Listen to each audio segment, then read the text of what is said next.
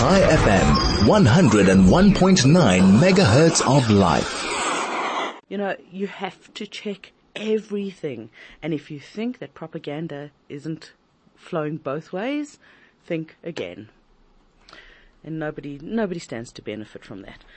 Alright, let's find out from Jonathan Feldstein, who uh, we speak to on a regular basis actually. Jonathan, how are you?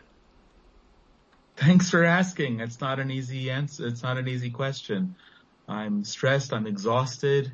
Yes. I'm pr- in prayer all the time. Yes. Um, I'm angry, and I'm yet I'm hopeful. How's your family? Um, it's difficult. My daughter is home alone with three children under five. Her husband was called up on the first day.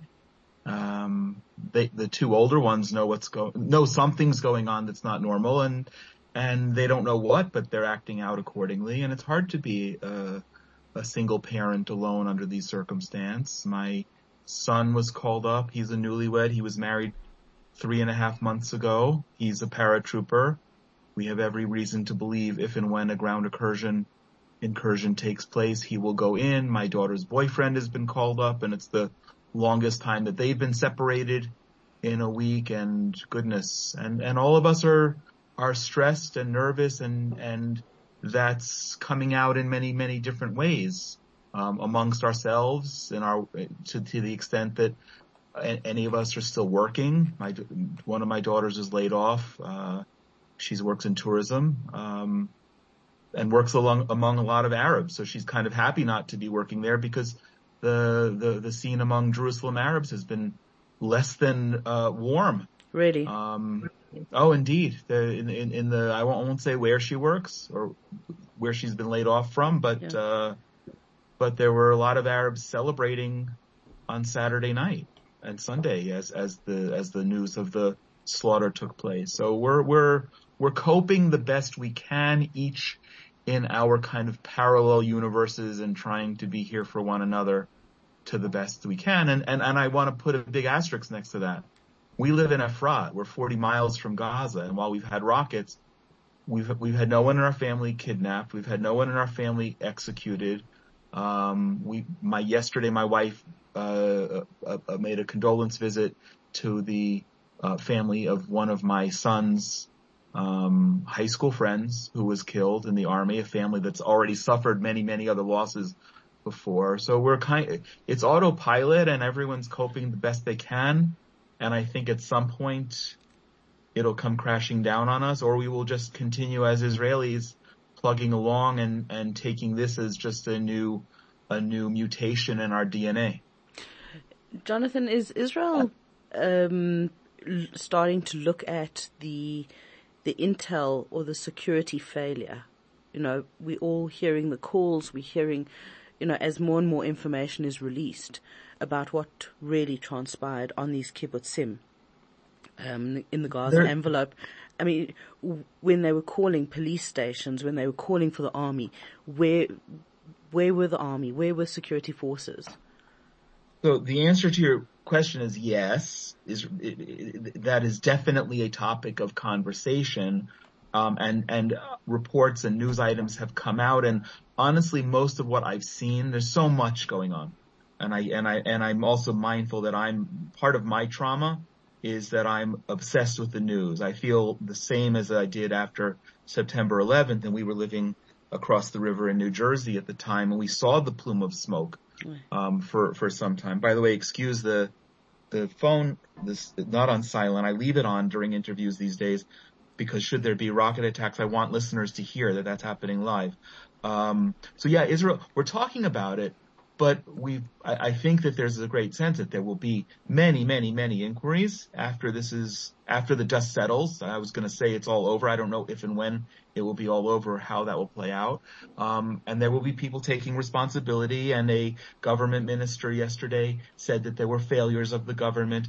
But I think right now we're focusing on um, winning a war and, and, and defeating this enemy. And, and, clearly the defeating this enemy doesn't mean an operation that sets them back, but, but a destruction of our enemy.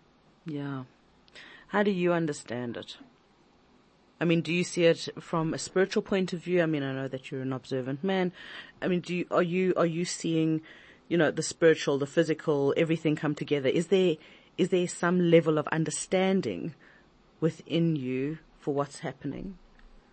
There's no understanding. Yeah. Oh, you know, we made Aliyah almost 20 years ago. It is, many of my Christian friends with whom I work asking, are asking what, what, what prophecy is related. And I'm telling them to stop with the prophecy nonsense. I'm a father, I'm a grandfather, I'm a grieving, angry, uh, sad is, uh, uh, fearful Israeli. Um, and prophecy may feel good. I, I'm not looking at biblical comparisons here. Simply, I'm looking at us living and I go back to I don't know if it's comfort that I get, but we don't have an example going back to just after Abraham of living peacefully among any of our neighbors ever.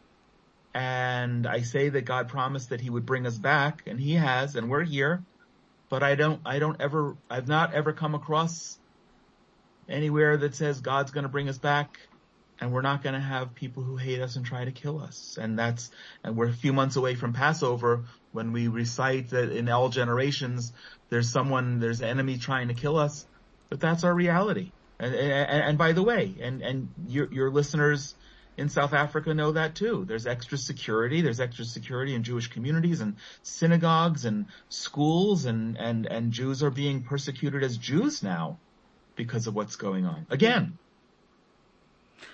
you know, it's happening on both sides, unfortunately. You know, a little kid in, a little, a six year old, a six year old was murdered in the United States, a Muslim kid.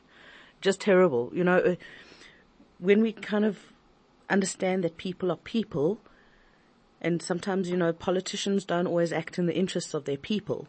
You know, they sit in their, in their high rises, in their ivory towers, and it's the people who become, you know, cannon fodder, for lack of a better term, it's um, it's it's so barbaric, Jonathan. It is so barbaric, and and that's whatever army we're talking about. Well, if you, if you in in the in the wider picture, yes, in the narrow picture, it's some of of the of the challenges of many individuals. What's sure. what's come up now, and I drove. I've, I've barely been out of the house, much less out of my community. And yesterday I had to drive my son back to his my 18 year old who's the youngest, his pre-army program, he'll go in in a year. And I was overwhelmed at seeing how many Israeli flags are, are lining the streets and on billboards and everywhere and, mm. and the sense of nationalism and, and, and, um, support. It's, you know, you feel like it's Independence Day on steroids and it's not that we're celebrating. No, God forbid. We're grieving but we're strong. There's a sense of unity here. together, absolutely. we're seeing it too. It's, it's been incredible to actually see how Israel has just come together. Jonathan, unfortunately, we have to go because it's uh, seven o'clock. We need to get to news. But I just wish you and your family, may you just stay safe. May you be protected. And uh, we just wish you well. And thank you so much for your time and just for sharing your insights with us. Thank you. God bless you. God bless.